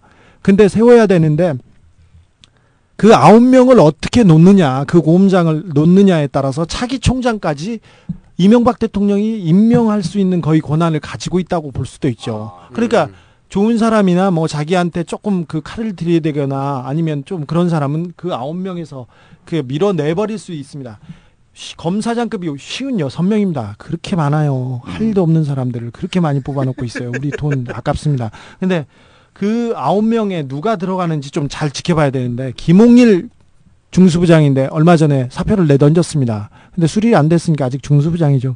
홍만표 선생도 아직도 있습니다. 이분들이 어디로 어느 자리를 차고 가느냐 이걸 보시면 그 다음 행보가 보여지리라고 봅니다. 잘 지켜보십시오. 고검장이나 음. 총장 중에 군대를 안 갔다 왔지 않습니까? 그게 가장 큰 강점이고요. 그 다음에 고려대 그 다음 강점이고요. 음, 네. 대구. 대구면 대구 아니면 안 대구입니다. 이거는 절대적인 조건입니다. 그래서 음. 우리가 좀 이걸 지켜봐야 될 것 같습니다. 일관성이 있으신 네. 분이셔. 아, 그럼요. 그런데 이제 여기서 여기서 이제 한상대 고검장 지금 서울지검장이죠. 그리고 네, 여기에 이분... 이제 이렇게 라인업에 올라오는 분들도 몇몇이 보면은 어, 참여정부 때 잘 나갔던 사람들이 꽤 있어요. 그렇죠. 참여정부 때 잘 나간 사람들이 꽤 있는데 그럼 이제 국민들이 궁금해합니다. 참여정부 때 잘 나갔으면 이 정권이 들어서게 되면 어, 이 사람들이 좀 찬밥 신세가 되지 않겠느냐. 그런데 검찰은 어, 정권과 무관하게 검찰은 무조건 자기들 편입니다. 그렇기 그렇죠. 때문에 자기 편이죠. 어, 검찰이 자기를 지키기 위해서 이쪽 저쪽 정권에 잘하는 것처럼 보이지만 임기 말에 들어가서는 결국 검찰은 자기 조직을 세우기 위한 것으로 간다. 아, 제가 이제 이 말씀을 왜 드리냐면 어, 권재진 그 민정수석을 법무부 장관 박는 거 여기에 대해서 지금 한나라당에서 한 팔십, 구십 퍼센트가 반대하고 있지 않습니까? 그런데 국민들 입장에서는 의아한 거예요. 아니 저렇게 반대하고 저렇게 가면 전, 정말 선거 못 치른다. 이렇게 할 정도로 국민들 반, 그 반대 여론인데 왜 청와대는 저렇게 무리할까? 두 가지가 있는 거죠. 첫 번째는 일단 임기 말에 검찰을 내 그 휘하 속에 놓지 않으면 그렇죠. 혹시 있을지 모를 어, 친인척 비리나 혹은 측근 비리 이런 것이 문제가 터졌을 때 통제가 되지가 않습니다. 이게 이제 첫 번째로 표면적으로 나타나는 이유가 있고요. 네. 정말 이제 언론에서는 쓰진 못하지만 어, 뒤에 숨어 있는 얘긴 뜻은 뭐냐면 이분들 이번에 임명해놓고 나면 팔 개월 뒤에 총선이 있습니다. 네. 만약에 아주 청와대와 소통이 잘 되는 청와대의 말을 잘 듣는 휘하에 있는 이런 그 법무부 장관과 검찰총장을 임명을 해놓으면 총선 때 무척 큰 도움이 됩니다. 그렇겠죠. 일테면 야당 후보들에게는 어, 고검장 등도 라인업, 라인업을 딱 끝낸 상태에서 전국적으로 야당 후보 유력한 야당 후보들을 선거법 위반이나 정치자금법 위반으로 수시로 치고 들어갑니다. 음. 그렇게 되면 야당 후보들이 움직일 수 없을 정도로 무척 위축이 되죠. 그래서 실제로 선거에 들어가서 검사, 검찰의 역할이 선거에 눈에 보이지 않는 절대적인 영향력을 미칠 수가 있다. 아, 이거는 또 현장에서 뛰어본 사람만 알 수 있는 거군요. 다른 의원들 또 몰라요, 이런 거. 그래서 이 검찰을, 검찰과 법무부 장관을 잡는 거는 꼭 이렇게 밀어붙여갖고 친위 세력으로 만들려고 하는 것은 어, 아무리 박근혜 쪽이나 이쪽이 밉더라고 할지라도 한나라당 후보들이 국회의원이 다 과반수가 돼서 과반수 놓치게 되면 이번에 진짜 이제 그 사월서부터 그렇죠. 십이월까지는 죽음의 팔 개월이에요. 과반수 놓치게 되면. 그래서 음. 실질적으로 검찰에, 검찰과 법무장관을 이렇게 목을 매는 것은 친인척 비리라고 하는 것은 아직 예측 불가능한 상황이기 때문에 그것은 큰 그 이슈가 아니고. 친박 이전에. 이전에 무조건 한나라당 후보가 되기 위해서는 총선을 관장할 라인업을 짜는 겁니다. 어. 그리고 그 이후에 대선을 관장할 라인업을 짜는 거죠. 저기 알겠습니다. 이런 거 꼼수 안 들으면 어디서 죽어도 들을 수가 없는 얘기예요. 한상대 서울지검장이 검찰총장으로 가는 거는 거의 그냥 유력해진 것 같습니다. 예. 권재진 그 라인에서 싸움이 워낙 나서 그분은 음. 그냥 쉽게 가는 것 같은데 예. 이분은 강점이 워낙 커요. 군대를 안 갔다 왔기 때문에.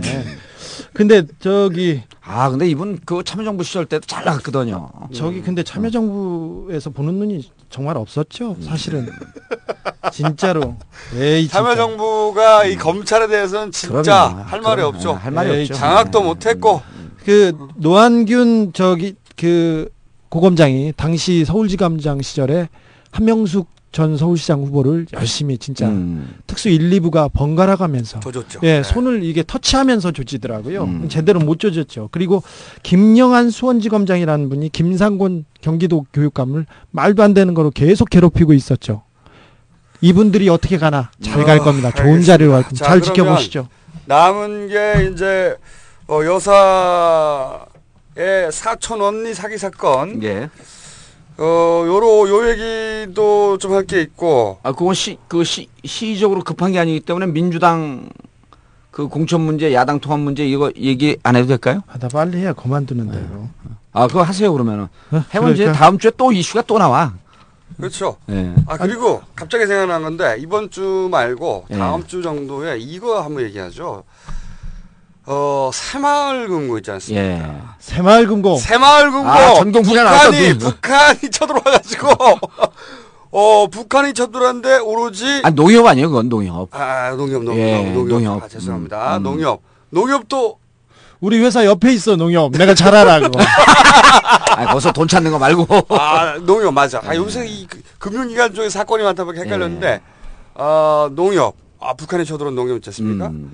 요 사안도 한번 봐줄 게 많아요. 북한이 쳐들어온 농협. 음. 북한이 쳐들어와가지고 어 거래 내역만 삭제하고 조용히 사라진. 아니 좀 근데 기획회의를 네. 조금 오 분이라도 해야지. 아니, 이 조직은 다, 하세요, 다 나쁜데 하시고. 특히 나쁜 게 뭘 할 건지도 몰라. 올 때까지. 생각날 때마다 하는 거야. 그냥 생각나는 거대로. 그 언론에서 이제 해설해 주지 않는 정치권 얘기. 아 요거 잊지, 잊지 말고 아, 예. 다음 주에 저희가. 아, 농협 한번 건드려줍니다. 그리고 농협. 일주일 동안 추가 취재를 좀 해오세요, 우리 주진우 기자가. 근데 딱 눈빛을 보니까 농협 잘 모르는 것 같아. 김어준 총수가 많이 알면 골치가 아파. 길게 얘기해갖고. 어, 민주당에서 느닷없이 민주당, 민주노동당, 진보신당, 국민참여당 다 털어갖고 단일정당을 만들자. 네. 야당 통합정당을 만들자. 이렇게 얘기를 했어요. 그리고 그 전에 이제 그 전에 쭉 그 백만 밀란했고 문성은 선배가 네. 어 백만 밀란이죠 하면서 야권 단일 정당을 만들자. 그렇죠. 그런데 이제 그 한쪽 한쪽 흐름으로 어 진보신당 민노당이 먼저 진보당이 통합을 하고 네. 국민참여당까지 통합을 한 다음에 진보대 통합을 한 다음에 진보대 통합을 한 다음에 민주당하고 민주당하고는 선거 연대를 하겠다. 그렇죠. 예. 네. 근데 민주당에서는 그 당을 하나로 만들자. 아예. 아예 하나로 만들자. 근데 진보신당 쪽에서 진보계열 쪽에서는 그러지 말고 우리가 진보 통합을 이룰 테니 어, 선거연대 선거연합을 하자. 음, 그리고 나중에 후보 가지고 뭐 예를 들어서 오픈 프라이머리 예, 여기에서 이제 양당의 네. 양당의 공천과 관련된 치열한 수싸움이 읽히는 겁니다. 예, 어떻게 읽을 수 있습니까? 아, 뭐냐면 이제 민주당은 민주당에서도 이제 호남 출신 의원들이 잘 모르기 때문에. 통합하는 거에 막 반대를 해요. 네. 단일 정당 만드는 것은. 근데 이제 네. 민주당도 왜냐면 어, 이건 이제 뭐 자기들 지역을 내줄까 봐 진보 진영에다가. 근데 단일 정당을 만들면 네. 자기 지역을 안 내줍니다. 그래요? 민주당이 왜 단일 정당을 만들자고 하냐, 하냐면 단일 정당을 만들면 각 지역구별로 경선을 할 수밖에 없습니다.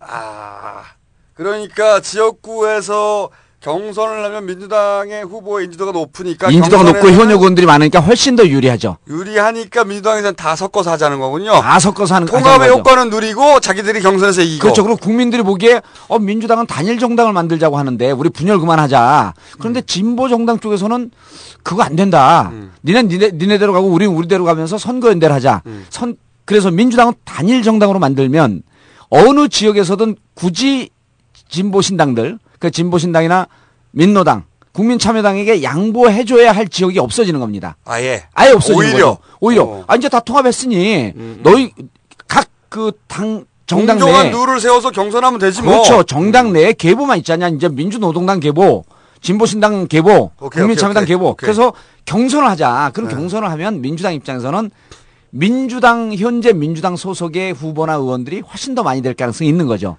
그게 민주당의 셈법이고. 민주당의 셈법이고. 그다음 이제 야, 그 나머지 세 개 진보신당은 우리 우리끼리 뭉친 다음에 민주당하고는 선거 연대를 하자. 네. 선거 연대를 하면 이 사람들하고 민주당 양쪽 후보가 둘 다 나오게 되면 양쪽 다 떨어질 위험성이 있습니다. 그러니까 민주당에서는 이 사람들이 내는 후보들, 이를테면 노회찬 내는 지역, 심상정 내는 지역, 유시민 내는 지역, 천호선 내는 지역 이런 쪽은 양보해 줄 수밖에 없는 거예요. 네. 그러니까 그 진보 삼 당은 진보 삼 당은 하나로 묶는 것보다도 우리 먼저 만들어 갖고 우리가 너네 출마하는 지역에 가서 우리도 출마하면 떨어질 것 떨어 떨어지니까 서로 떨어지니까, 서로 떨어지니까 우리에게 좌석을 양보해라. 음, 그런 전략이고. 라고 하는 양쪽의 셈법이 지금 부딪히고 있는 거죠. 그렇게 보시면 되겠습니다. 네, 네. 그래서 이건 어 양쪽에서 언론을 보게 되면 이게 막 복잡합니다. 누군 단일 정당을 만들자고 하고 누구는 선거 연대를 하자고 하고 어려워요, 너무. 예, 네, 어려워요. 그래서 간단히 이, 얘기하면 다뭉치자파와 예. 어 근데 진... 오히려 다뭉치자파가 민주당이 됐고 민주당이 됐죠. 그리고 꼼수죠, 꼼수. 그, 그러지 말고 우리 먼저 뭉치고 일 대일로 예. 일 대일로 서로 파일을 나누자. 음. 그게 이제 지금 진보 진영에서 하는 주장이고. 그렇죠. 그 두 주장이 크게 갈리고 있다. 크게 갈리고 있다. 아. 그러고선 양쪽에 셈법이 네, 셈법이 네. 부딪히고 있는 것이다.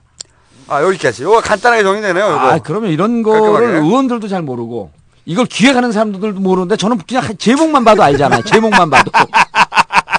또 그 짧은 텀을 타고.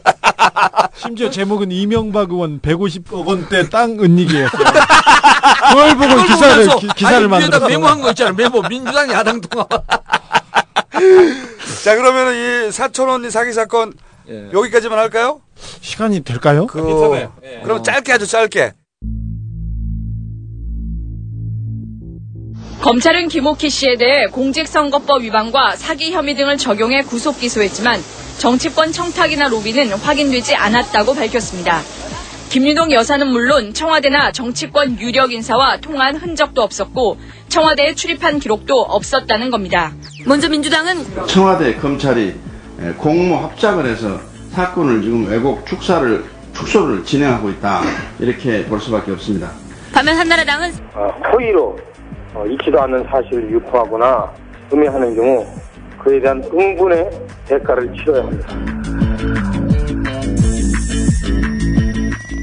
취재는 주진우 음. 기자가 했으니까 제가 사건 개요만 짧게 해야 되겠습니다. 개요. 개요가 뭐냐면 이제 사촌 언니가 김옥희 씨인데 예. 어, 그 서울시 버스조합 이사장 김종원 씨라고 있습니다. 음. 어, 이 사람에게 자신이 여사님의 친언니다. 속이고 삼십억대를 받아서 사기를 쳤다는 거예요. 공천을 시켜줄 테니까 음. 삼십억을 내놔라. 라고 사촌 언니인 김옥희 씨가 본인이 친언니라고 속여서 서울시 버스조합 이사장을 사기를 쳤다. 근데 이게 골때리는 게 이 이사장 김종원 씨는 각하 시장 시절에 서울시 의원이고 대선 때 한나라당의 이제 대선 본부 무슨 무슨 수석 부위원장인가 했어요. 교통 부위원장인가. 어 그러니까 이 정치권에 대해서 굉장히 빠삭하고 이해도가 높은 사람인데. 그렇죠. 그런데 각하 친언니가 누군지도 모르고 그냥 그 말만 듣고 삼십억을 팍 줬다는 거야. 말이 안 되는 거죠 기본적으로. 그런데 이제 이렇게 그림이 그려지면 김종원 씨는 조사를 안 받았어요. 왜냐하면 사기 피해자니까.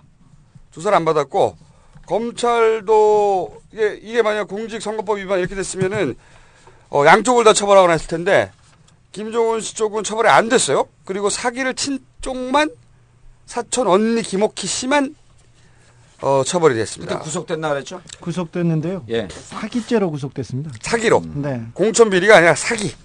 어, 그 여기서 또 잠깐 법무법인 발은 나옵니다. 그렇죠. 발은 안 나오는 데가 없어. 발은.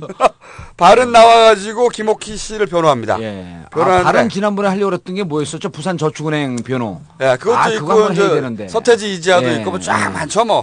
근데 발은 예. 또 나옵니다. 예. 그래가지고 이천팔 년에 형이 확정돼요. 예. 근데 감옥 구치소부터 시작해가지고 계속해서 뭐 형 집행정지 뭐 구속 집행정지 이러면서 병원에 계속 있었어요. 병원에. 이천팔 년 말 사건인데요. 말 그렇죠. 예. 이천팔 년, 예, 이천팔 년. 그래서 계속 병원에 예. 있다가 촛불 이후의 사건. 작년에 근데 병, 그러니까 사실은 수감이 안 됐어요.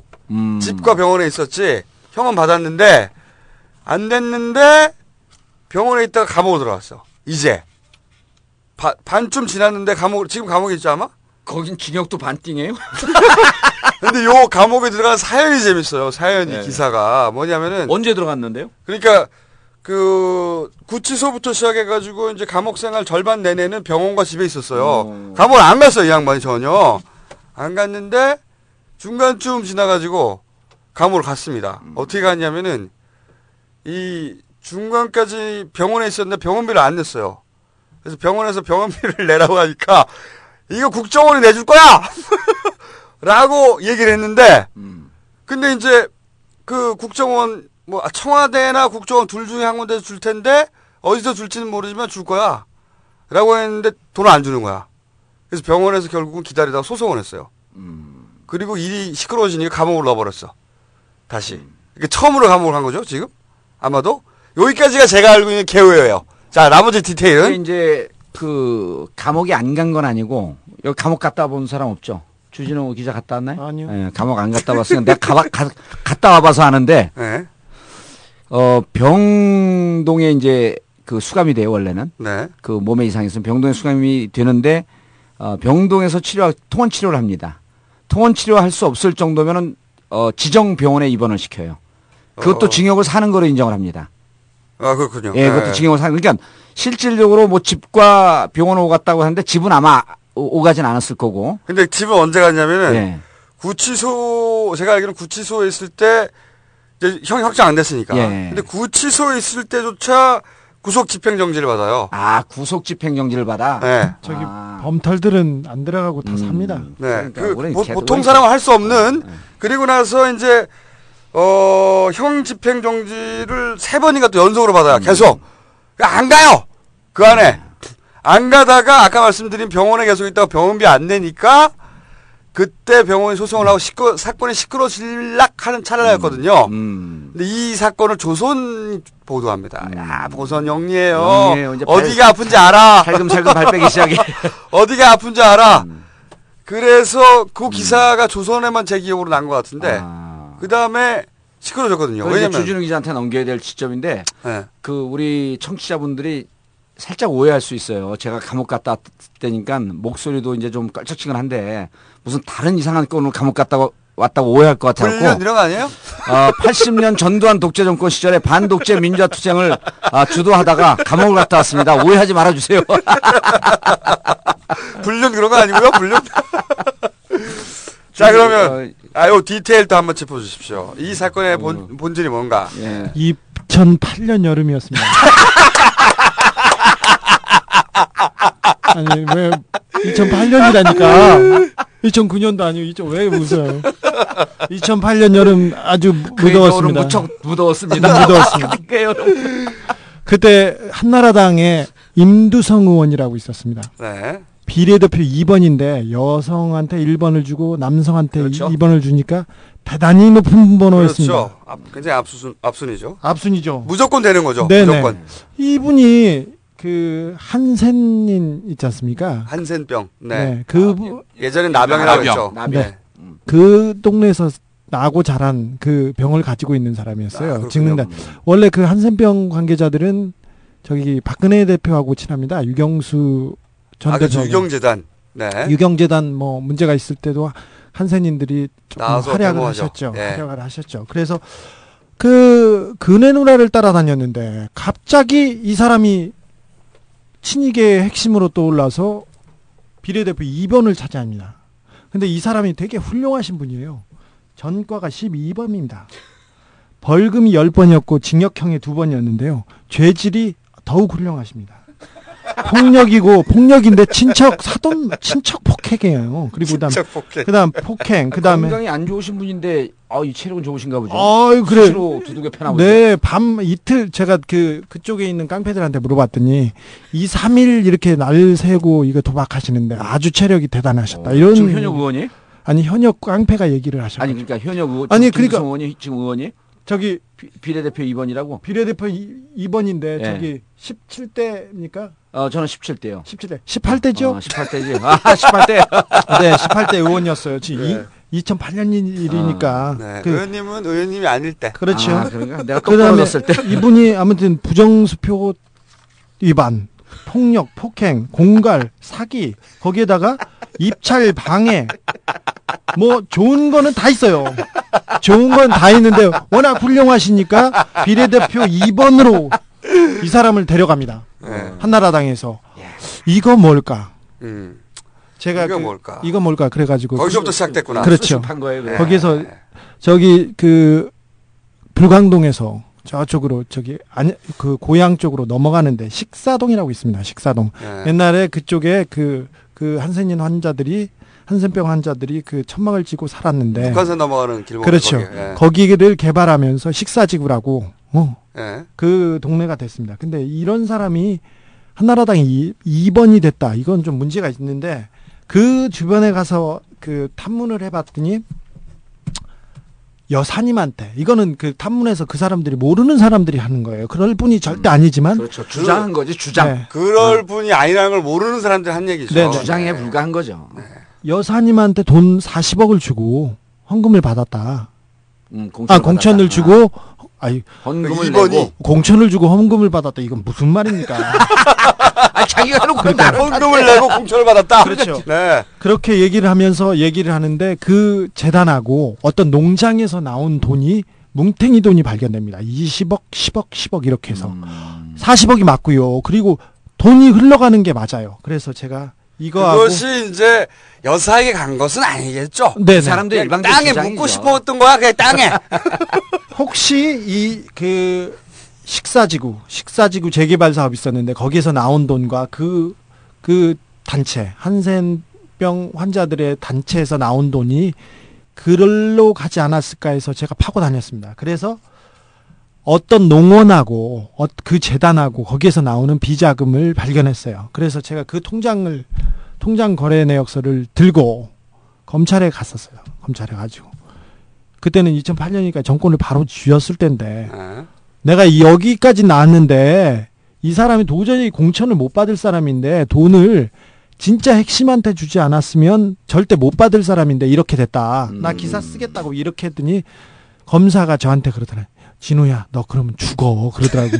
그럼 아니 내가 여기까지는 하고 소송 걸릴 테니까 수사를 해줘요. 해줘 그랬더니 나도 죽어 그렇게 하고 도망가더라. 음. 그래서 제가 올림픽을 보러 갔었어요. 제가 스포츠를 또 좋아해가지고 북경올림픽에 취재를 잠깐 갔다 온 사이에 오키 누나가 나와요. 갑자기. 갑자기 오키 누나가. 오키 누나 그 오키. 음. 그 오키 말고 그 오키. 네. 음. 아까 말했던 그 오키 누나가 나와서 공천 헌금으로 돈을 받은 사람은 여사님이 아니라 저예요. 이렇게 얘기가. 그렇죠. 음. 자진납세.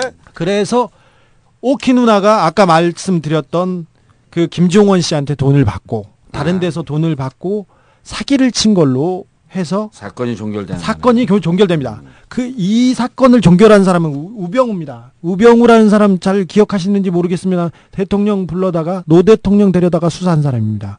이 사람은 정동기 전 민정수석 예. 밑에서 그 발을 맞추던 같이 음. 맞추던 사람이고 아주 수사력은 몰라도 정치력 뛰어난 사람입니다. 음. 집에 돈이 많아요. 처갓집이 골프장 하다가 골프장 하다가 디테일 나온다, 그 골프장 하다가 유산을 너무 많이 물려줘 가지고 그 신고를 제대로 못 해 가지고 아주 골치 아팠던 그런 사람이에요. 근데 자, 이 사건이 갑자기 갔다 오니까. 그러니까 음? 지금 비례대표 이 번에 흘러간 돈이 어떻게 됐는지 추적하고 있었는데. 네. 느닷없이. 갑자기 그 액수가 대충 맞춰줘가지고 사촌 언니가. 손을. 공천 사기를 친 걸로 되, 된 거군요, 갑자기. 그래서 그 이후에 검찰에서 아, 여사님 이름 팔고 공천 헌금 받고 다녔던 사람이 있는데 여사님이 아니라 김옥희였다. 이렇게 음. 해가지고 얘기를 아. 대충 정리합니다. 근데 정리하고 조금 있다가 임두성 씨는 재개발업자들한테 돈 받은 걸로 따로 구속이 됩니다. 바로. 따로. 따로 구속이 되는데 그때 이십칠억인가 그렇게 받은 거 아닌가요? 그렇죠. 그렇죠. 와, 그 기사를 보고 아니 무슨 의원이 뭘 했길래 이십, 이십칠억인가 그, 그 규모 맞을 거예요. 예, 맞습니다. 이십칠억 받고 음... 바로 현장 구속이 돼요.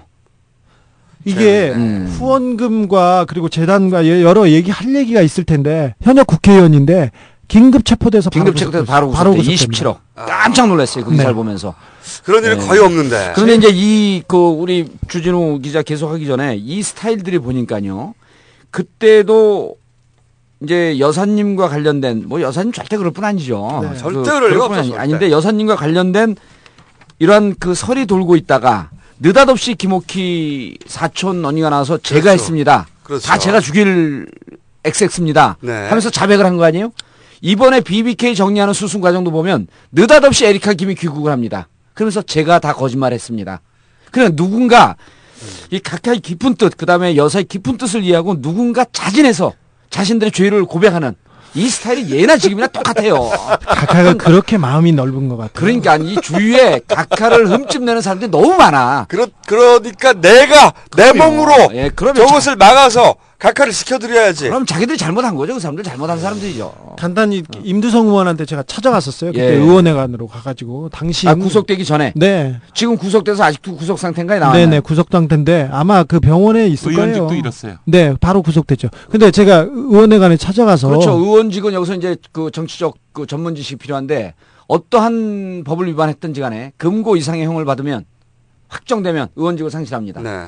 그래서 가서 물어봤어요. 당신이 친박이고 그리고 정과도 이렇게 많고 이런데 당신 이 돈으로 거기 갖다 준 거 아니냐. 여, 여사님 드렸지 않느냐. 어, 사십억 난 찔러본 거죠. 확 정면으로. 그렇죠. 네. 그렇죠. 그랬더니 말을 한동안 안 하시다가 내가 돈을 주고 그렇게 할 사람 같어? 그렇게 물어보더라고요. 어? 내가 돈을 주고 그렇게 할 사람 같아? 그 조금 뭐... 외양 그, 그 풍채도 약간 네. 조금 무서워요. 무섭게 음. 생겼어. 그렇게 얘기하시라고. 내가 돈을 주고 이런 공천을 받을 사람 같아요? 그러니까 네, 그랬죠, 제가.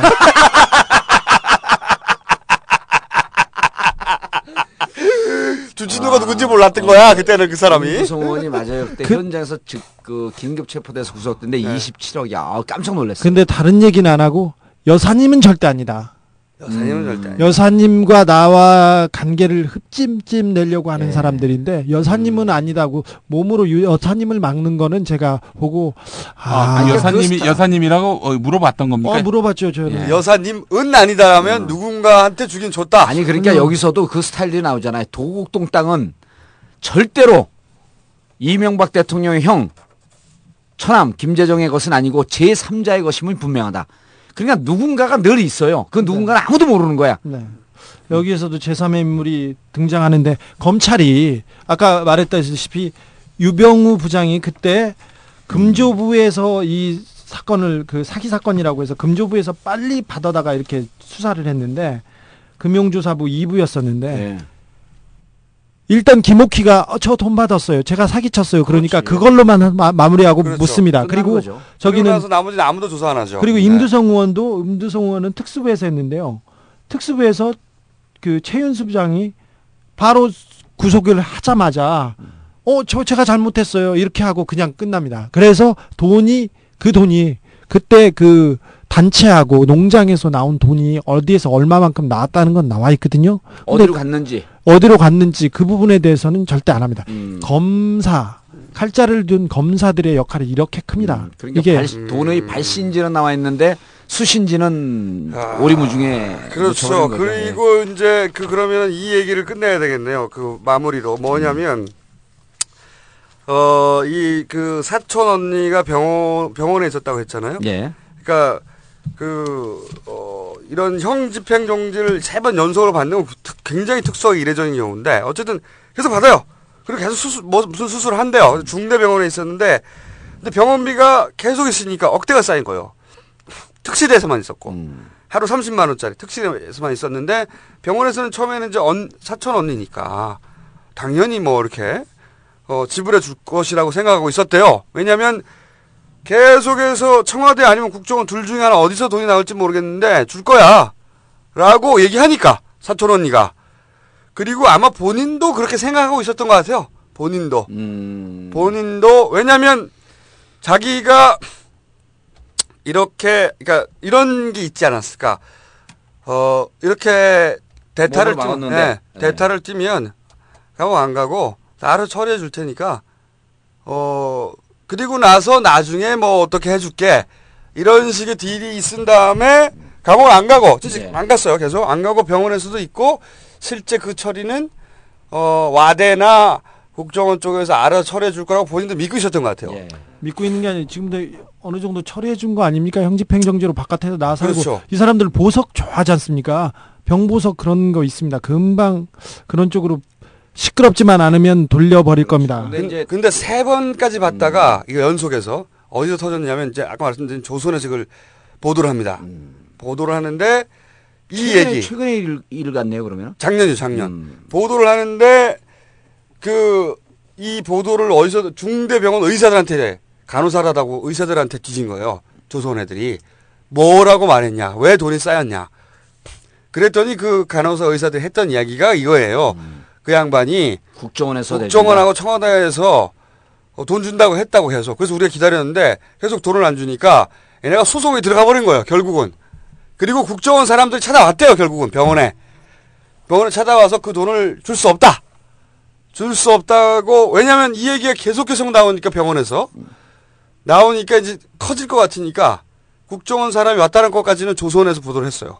국정원 사람들이 와서 무마를 하고 그리고 줄 수 없다고 하니까 소송으로 병원에 간 겁니다. 바로. 그러니까 이야기가 커지고 커지려고 할 때 딱 잘라서 그 다음에 연장 신청을 안 받아줘요. 행, 형집행 정지. 그래서 다시 감옥으로 들어갔어요. 그러니까 시끄러우니까 다시 집어넣어버린 거죠. 이, 이 양반이 들어간 다음에 도대체 어떤 불만을 가지고 나온 다음에 어떤 얘기를 할지는 모르죠 지금. 나온 다음에 이제 또 어루만져주겠죠. 형집행 정지가 됐다는 거 아니에요? 어 지금 보석. 보석. 옛날 다시? 어. 아니요. 보석 신청하고 준비하고 네. 있었는데 총수께서 이렇게 얘기해가지고 다시 못 나오실래나? 어머나 그런데 아니 그런데 어머, 이 죄송해요, 계속 그 몇 가지 정형화된 스타일들이 있어요. 아, 패턴이 있어요. 패턴. 예, 이런 이런 이런 거죠. 옛날에 이제 미국에서 만났던 기자 부조금 안 보내줬잖아요. 십만 원. 네. 그거 왜 안 보내줬냐 그러니까 아 김경준의 일방적 주장입니다. 그렇죠. 왜 안 보내줬냐 그랬더니 대한민국 사람들은 곧 잊어먹는다. 김옥희 병원비 왜 안 대줬냐 그렇게 온몸으로 막았는데 그거 좀 지나면 다 잊어먹는다. 그건 아닌 것 같고 돈을 그러니까 이게 돈을 어떤 식으로 줘야 될지 어 혹은 아니 근데 이게 석연치 않은 게 만약 네. 김옥희 씨가 진짜로 삼십억 사십억 사기를 쳤으면 사기를 당한 피해자가 그 돈 반환 청구 소송하고 민사 소송하고 들어가야 되는 거거든요. 네. 그런 게 지금 하나도 안 들어간 거예요. 예? 절대 어... 그 또 그거는 또 각하의 품 안에서. 예. 난 캬 그래갖고 또 예리하다 그런 줄 알았냐. 이 사건 역시 아, 굉장히 굉장히 희한한 사건이죠. 예. 굉장히 희한한 사건이고 이 사촌 언니를 제외하고는 어 소, 소위 이제 돈을 어 청탁을 하려고 준 사람 이 사람은 조사 안 들어갔어요. 이 사장. 예. 이 사람은 사기를 당한 피해자가 돼버린 거예요. 갑자기. 그렇죠. 네. 사기 사건이 되는 바람에 다음 정권 오 년 동안 이 청문회 할 거 많았고 참 국회의원대도 바쁘겠어요 저는. 아, 한두 건이어야지 이게. 의원님 얘기하면 마무리할 때 된 것 같습니다. 자 오늘은 어 대충 이것저것 짚어봤는데. 아 그리고 이제 아니, 자체 검열 이런 거 하지 말자고. 왜 자체 검열 해갖고 방에서 그, 나가래요 지금. 나가래요? 네. 네. 자체 검열. 자체 아, 검열을 지난주에 하려다가, 하려다가 말았죠. 내가 바로 트윗에 올렸지 그. 비겁 종결자 김어준 찬척업료를 아니 다시 들어오려고 왜냐하면 우리가 워낙 막했기 때문에 근데 네. 그 양반들은 정치인이 아니잖아요. 정치인이. 아니, 씨비엠씨는 너무 듣기가 어려워요. 이거 어떻게 해? 이거는 좀 하대는 아, 아닌가요? 아 그거는 돈 냅시다 우리가 주머니에서 모르려. 아니 어 맥시멈까지 버텨보고 네. 어 그런 다음에 얘기합시다. 맥시멈까지 버텨보고. 자 그러면 어 오늘은 여기까지. 예, 예. 지금까지 저는 십칠 대 국회의원 어, 공릉동 월계동을 지역구로 두고 있는 정봉주 십칠 대 국회의원이었습니다. 참고로 제 팬카페는 정봉주와 미래권력들. 야 그러면 여기서 끝내고 다음 주에 뵙겠습니다. 끝.